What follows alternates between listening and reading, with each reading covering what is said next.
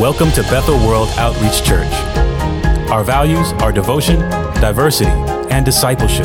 Devotion through honoring God by trusting His Word, praying, and worshiping together.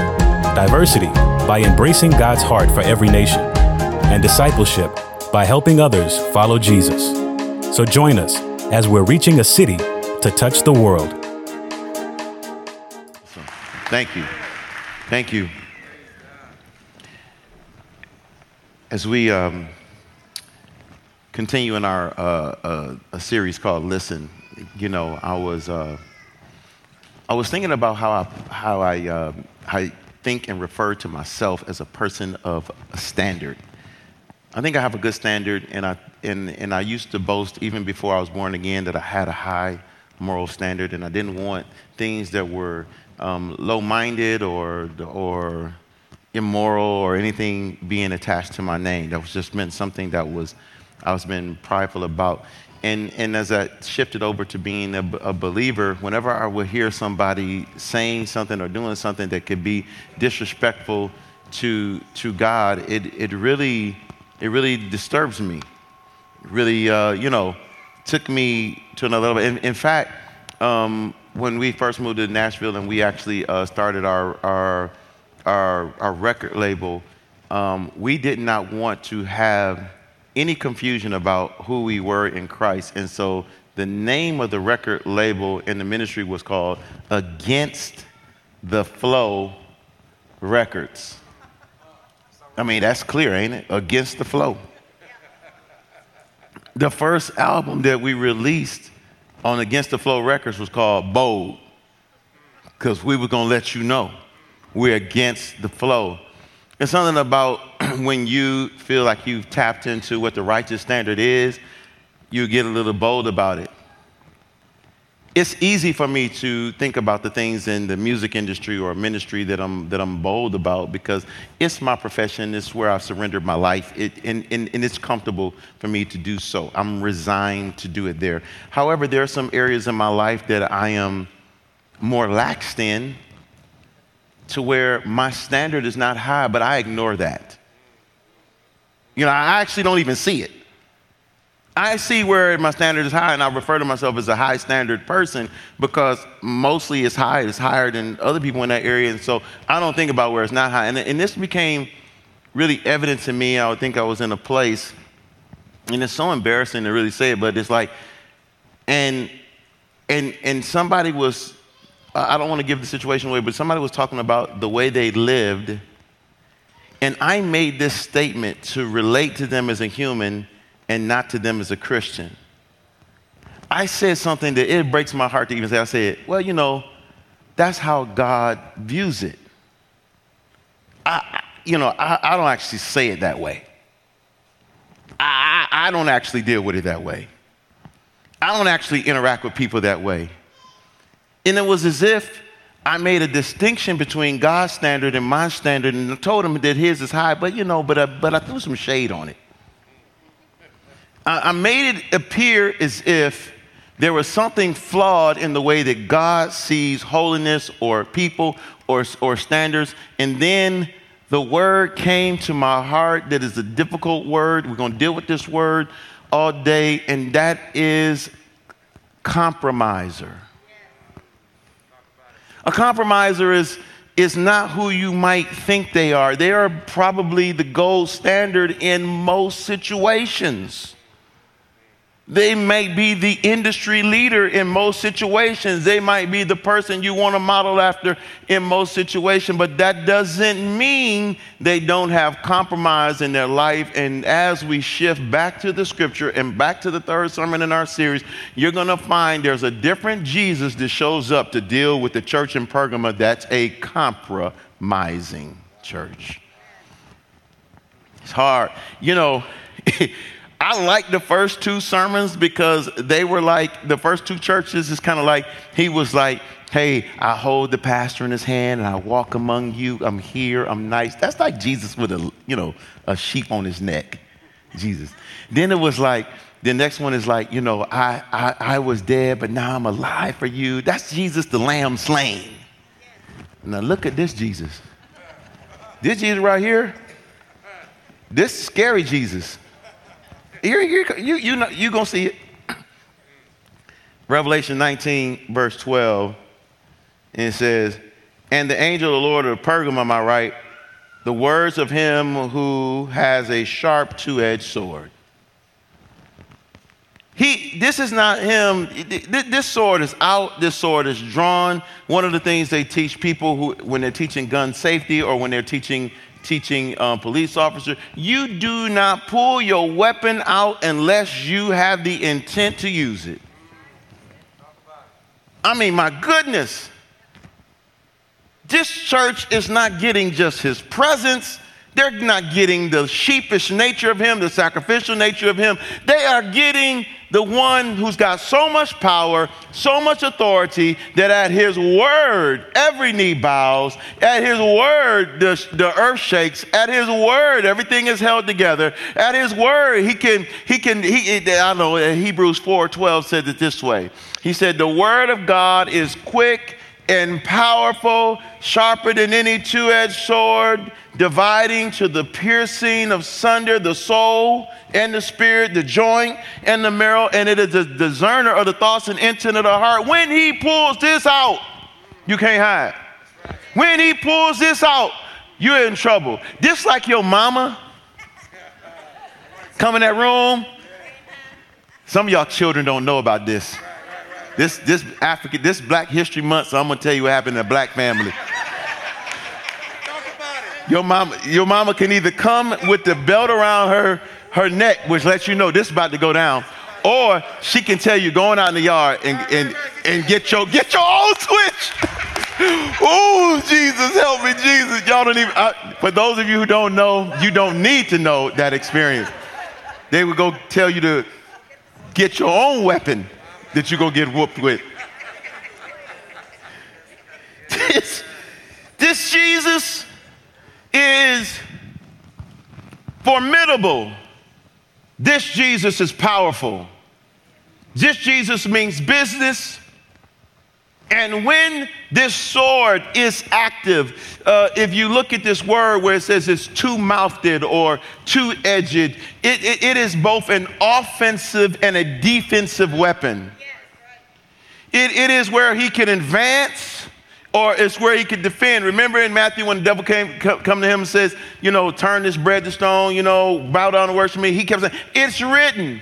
It's written. The word can defend you. He, he's letting them know it's there. But if you're not taking, needing the word in that capacity, the word is also advancing. Remember, he, he kept preaching, repent for the king. This is a, this, I mean, he's using this thing. Sometimes I believe that we've made the mistake of thinking that Jesus we serve is passive. You, you, you've made a mistake. Somebody has misrepresented Jesus to you. There is nowhere to hide from this sword. There's nowhere to hide from his word. There's nowhere to turn. In fact, I just want to turn the Revelations to the end, just to, and just to give you some context. I may not be giving you the scripture. Just go to Revelations uh, 19, ver- verse 11. And it says, "I saw heaven and earth open up, and behold, there was a, a, a, guy on a white horse, and the one sitting on it was called Faithful and True, and, and, and in righteousness he judges and makes war. His eyes were like flames of fire, and on his head was many diadem, and he had a name written that no one knows but him." Verse 13. He is clothed in, in a robe dipped in blood, and the name by which he is called is the Word of God. This is a bad, this, this is, this is, woo. And the armies of heaven, arrayed in fine linen and white and pure, were following him in, in white. I just want you to know they following the word. The word didn't even, he was leading the charge. From his mouth comes a sharp sword, which to strike down the nations and to rule them. You got to understand when his sword is out, he can judge you righteously, he can deal with you. This church in Pergamum. He starts out with a disposition where it may seem that they are about to encounter something hostile about Jesus or his passion. Verse 13 says, I know where you dwell, where Satan's throne is. Yet you hold fast my name, and you did not deny my faith, even in the days of Antipas, my faithful witness, who was killed among you, where Satan dwells. In other words, God is saying, I know, I, I, I, I see you. I'm showing up in this church that's in a community that's so vile, that's so wicked, that's so so so nasty that the invisible world has tangible space that it's occupying. You know, you had Athena that had a temple. You had Zeus or Jupiter that had a temple. You had a large altar that was kind of shaped like a horseshoe where they were sacrificing um, to it. You had a temple built to Caesar um, where they were sacrificing to it. And this was called the throne of Satan. Um, I, am going to say his name wrong. Sorry, I didn't get the pronunciation. Archele, yeah, I ain't gonna say it.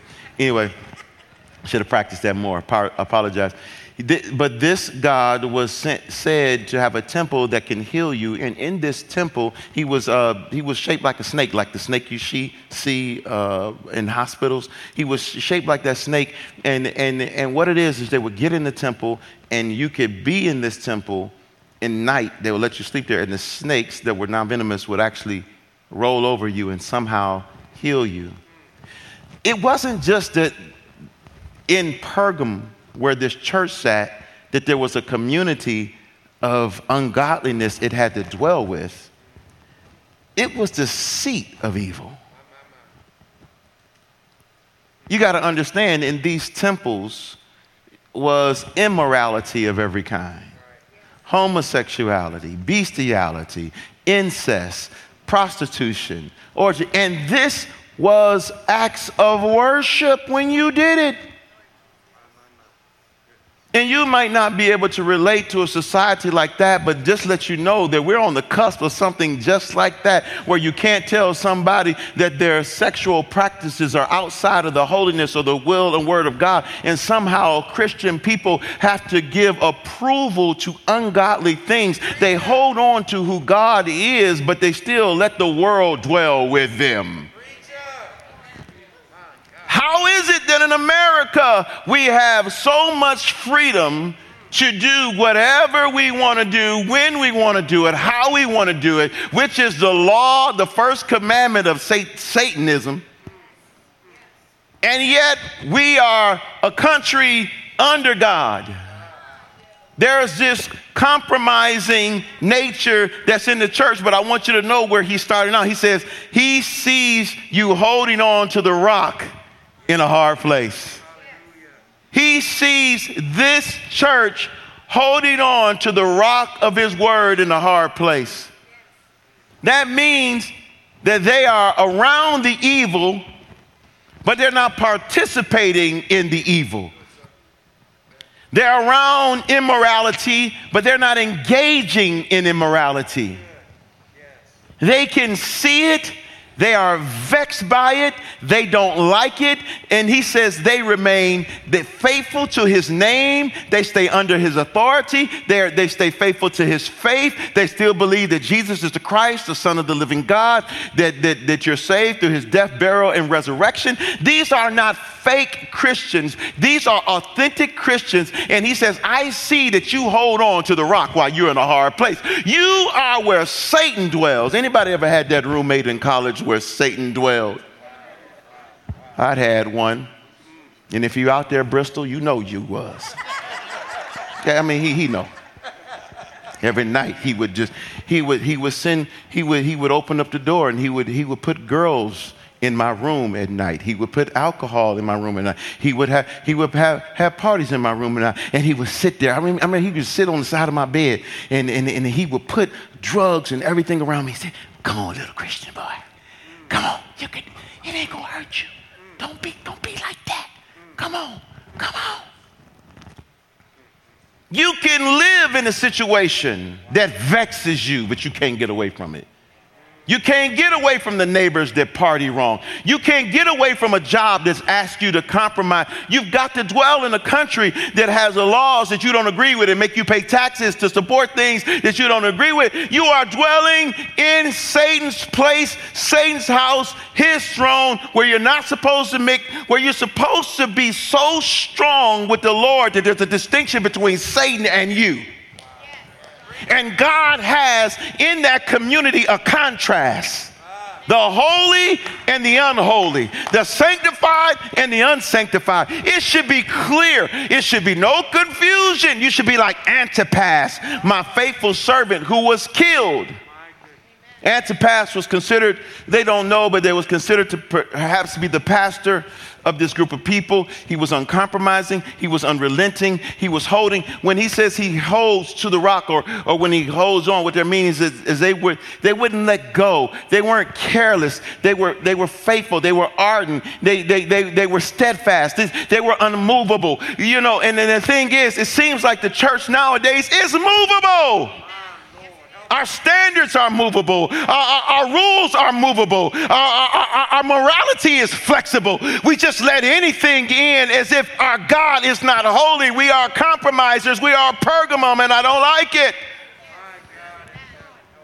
And he says, you know, you, you got to hear this scripture because while I'm preaching to you, I want you to know that Antipas and that church who was holding on to the rock in the hard place had they, they were doing some real work here. These weren't fake people. Yeah, i say it like that. Okay. The person that is writing this is named john. He's on he's exiled to a to a penal colony that's where you send the criminals to die. Where you have to fight for your own food and fight for your survival He's dwelling with criminals when he's writing it. You think at some point that the world can get bad enough where you can be a little immoral, a little, a lie, lie, lie a little bit because you got to eat, compromise a little bit so you got to make it. Antipas was killed because they set up a deity, and once a year you had to worship Caesar. You have to burn incense to Caesar, and a Christian cannot do that. And some of the Christians, you know what they did? They would just bow anyway and say, Well, no, I don't really mean it, Lord. You know I love you. But there were Christians that says, I will never bow to, to another God. I will never bow my knee or bend or give my worship to another. Antipas was killed. And, and look what the scripture says in in, in, uh, in Revelation, you got to see this. He says, Fear not those, fear not, fear none of those things which thou hast suffered. Behold, the devil shall cast some of you into prison, and you shall be tried, and you shall have tribulation in these days. But thou be faithful unto death, and I'll give you the crown of life. I can, you listen to me. I cannot promise you that the world you live in will not bring you to a point where you have to stand up for the faith you believe in for the God you believe in. I cannot tell you that it won't cost you something. You might suffer, you might have tribulation, and perhaps you've never been preached to like that. But let me let you know God's expectation is that you would stand faithful like Antipas. Antipas, oh my God, they didn't just kill him, they burned him. They, they, they made a, a, a, a, a, a, uh, a casket like thing and they put him on the inside and just burned him alive. I mean, just to be basically honest, if I saw the, the instrument that it was going to use to kill me, I might even just lie just to save myself for a day or two to think about if I had enough strength to do it. What was it that they were holding on? He knew they were holding on to the rock, but they were in a hard place. You're in a hard place, hold on to the rock. You're in a bad place, Pergam, hold on to the rock. You're in a bad place, Bethel, hold on to the rock. You're dwelling with a spouse that's Satan, hold on to the rock. You got a boss that's crazy, hold on to the rock. You got a roommate that's full of the devil, hold on to the rock. Whatever you got to do, hold on to the rock. Now I got to move on. If we go down to verse 13, we get more of this truth illuminated to us. He said, But I have a few things against you. Oh man, this is, you know, this is here it goes. Told me what I was doing good.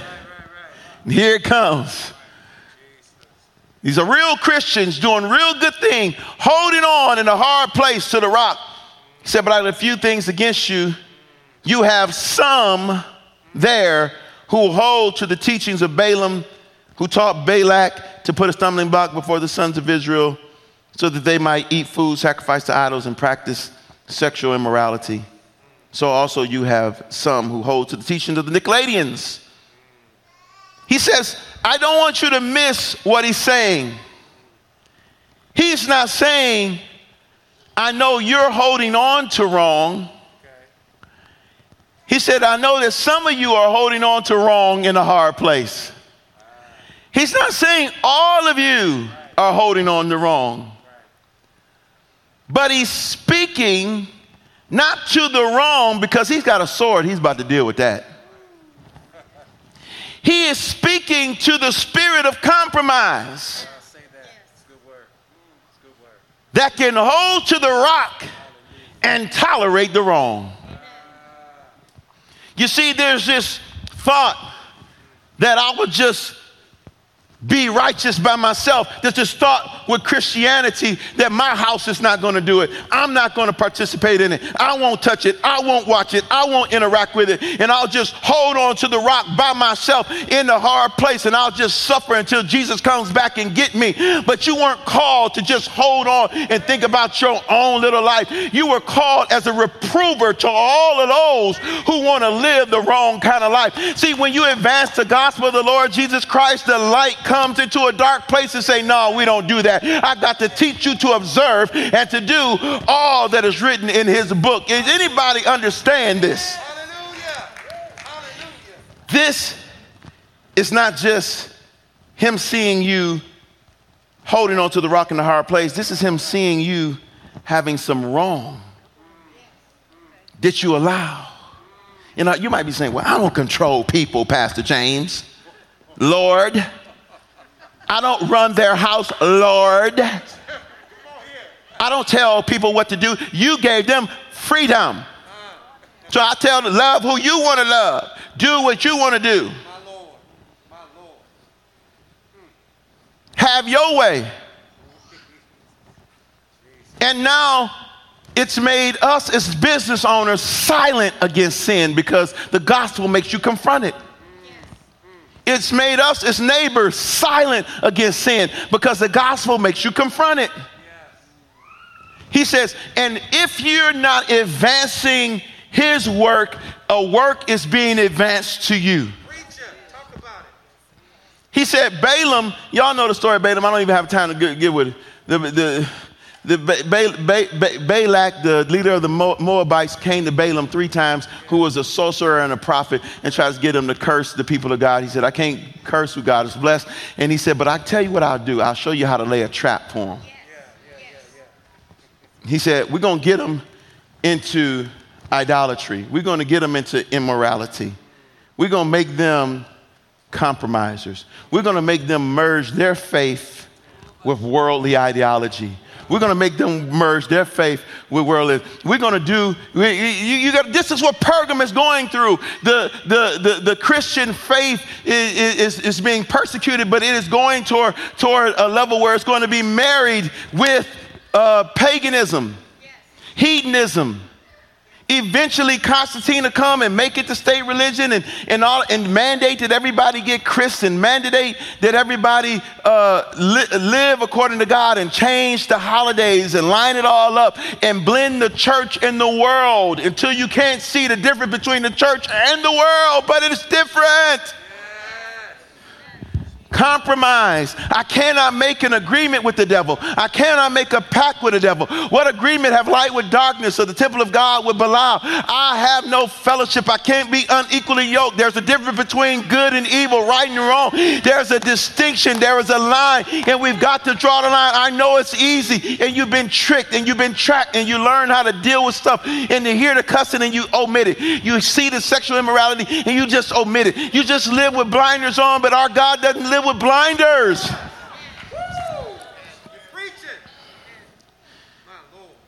I had, I don't want to miss. There's a definition because he got him into idolatry.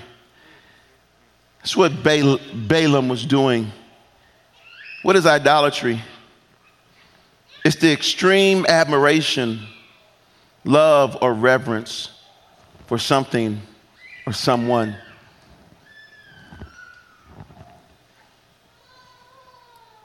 Here's a quote that I, I love by D.L. Moody he said, You don't have to be a, you don't have to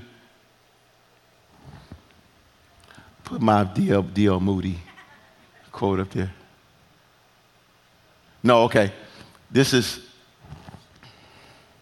that's not the one I wanted. It's you don't have to go to heathen land today to find false gods. Well, whatever you love more than God is your idol. Yes. Whatever you love more than God is your idol. As long as you want anything very much, especially more than you want God, it is your idol. What do you want more than you want Him? Here's how wicked this empire was. 1 Corinthians says, I have the right, verse 10 says, I have the right to do anything, but not everything is beneficial. The question to us is do you let the Nicolaitans, the Nicolaitans were the enemy within. These were the compromisers that stayed in leadership. These were the people who told you that the world wasn't so bad. If you need an abortion, get an abortion. And again, this is just that kind of message. I know that people actually find themselves in those type of situations and have to make those stories and god has forgiveness for you and he has love for you you don't need to feel like you're, you're so abominable that god, that god can't reach you but that is sin it's sin. Now, the world's going to tell you to solve your problem that way, but it's sin. The world's going to tell you that we should let you love whoever you want to love. You, you, you, you can marry whoever you want to marry, it's just not holy matrimony. Right, right, right. Say that. That's not the kind we do. And that don't mean we don't want you, if, if, if, you, if you're in a same-sex attraction, come to our church, hang in our church. We're just not going to approve of your relationship, but we're going to extend you all the love possible. We don't want to throw the problem away. We can dwell with Satan. We can dwell in evil. We can dwell. We can we can live together. Yeah. Just I'm not going to compromise the message so you feel comfortable. Right. That's it. That's it. That's it.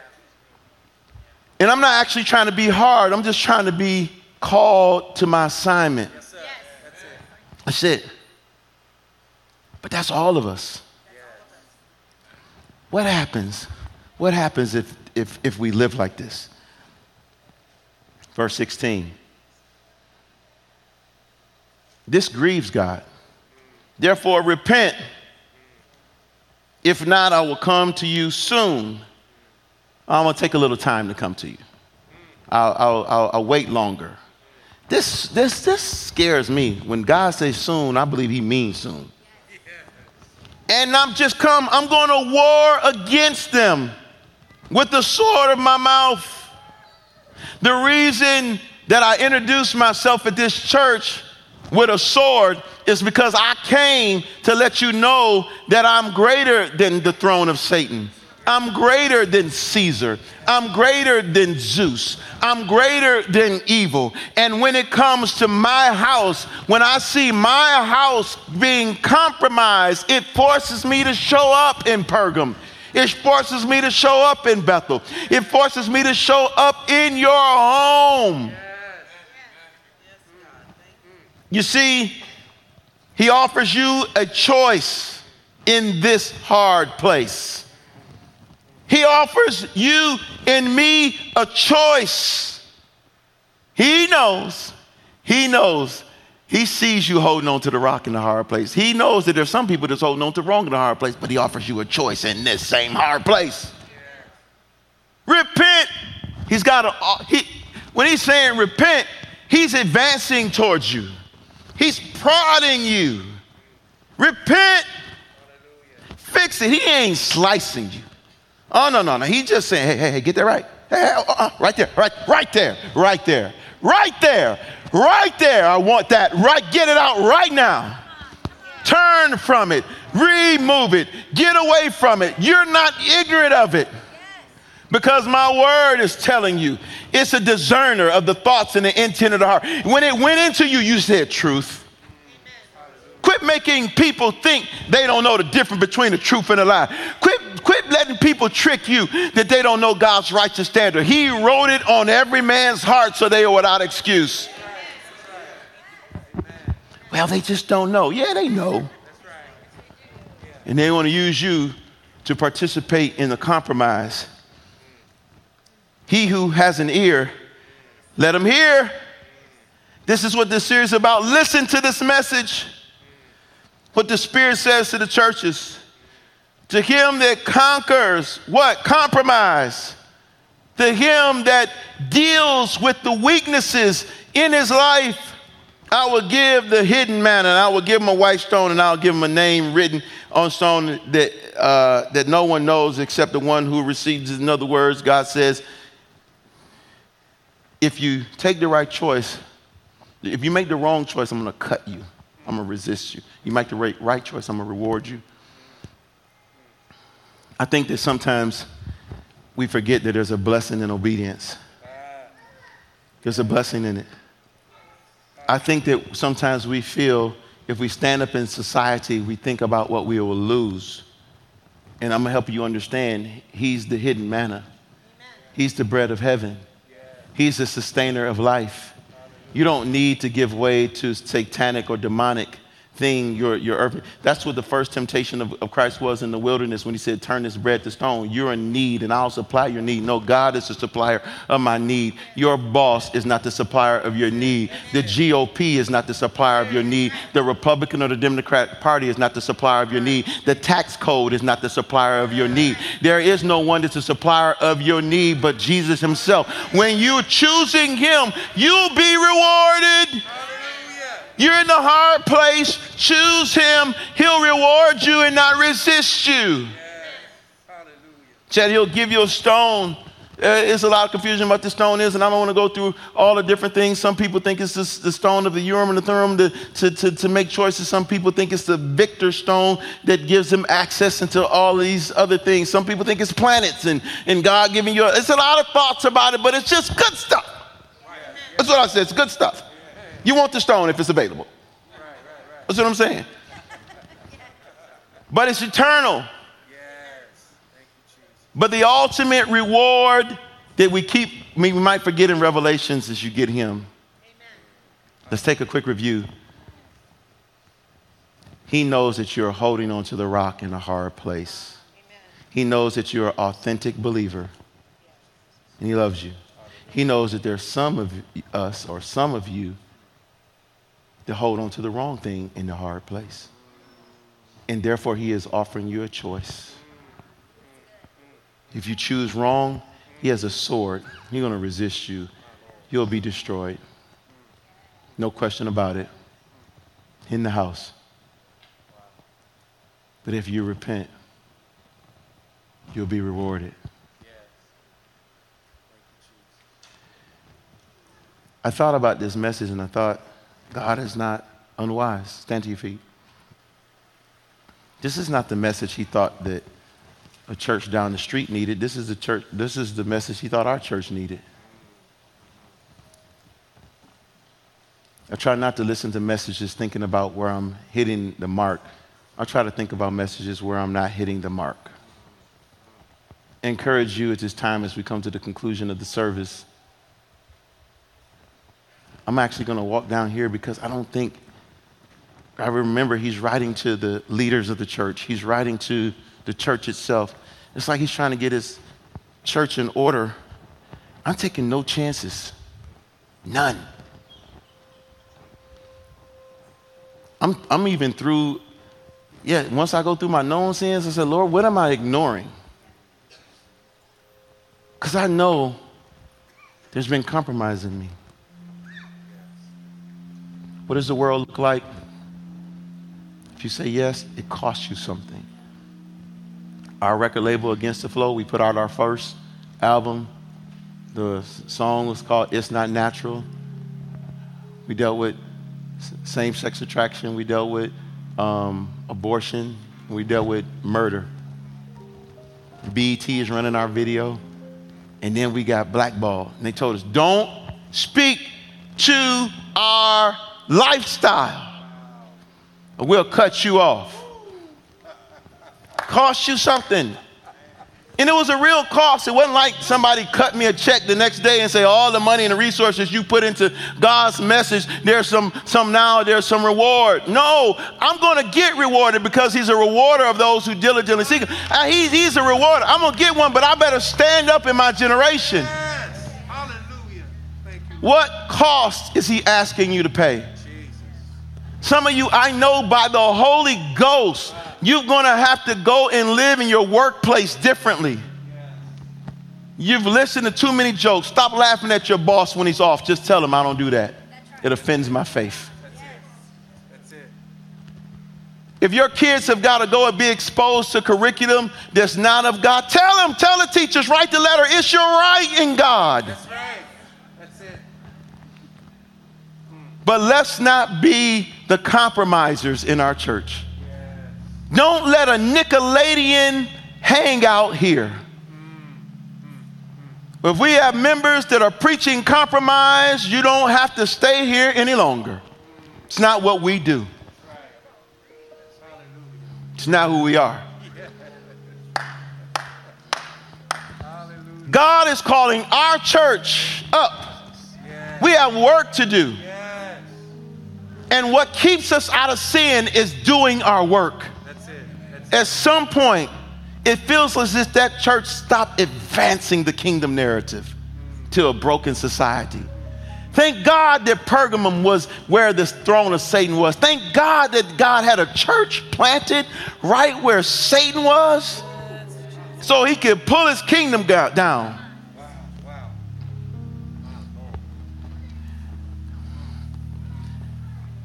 Lord, I pray in the name of Jesus as we conclude this moment you'd help us. You hear me. There are some here today.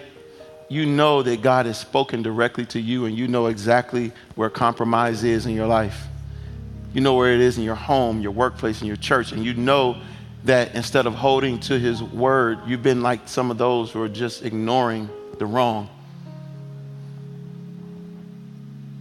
I can hear the Holy Spirit saying, Make a fresh commitment to me. Repent. Repent. Repent. Some of you have been around church so long and you, you didn't know it was a standard. But he's calling you to repent. Lord, give them the strength to repent today. Give us all the strength to repent today. So, whatever your situation is or you need salvation, coming back to the Lord, you need to get something right with the Lord, I'm going to open the front of the room just for a moment, for a minute while they sing. And I'm going to pray with anybody who wants to come down. You're not obligated to, it's your choice. It's not about man, it's about you and your God.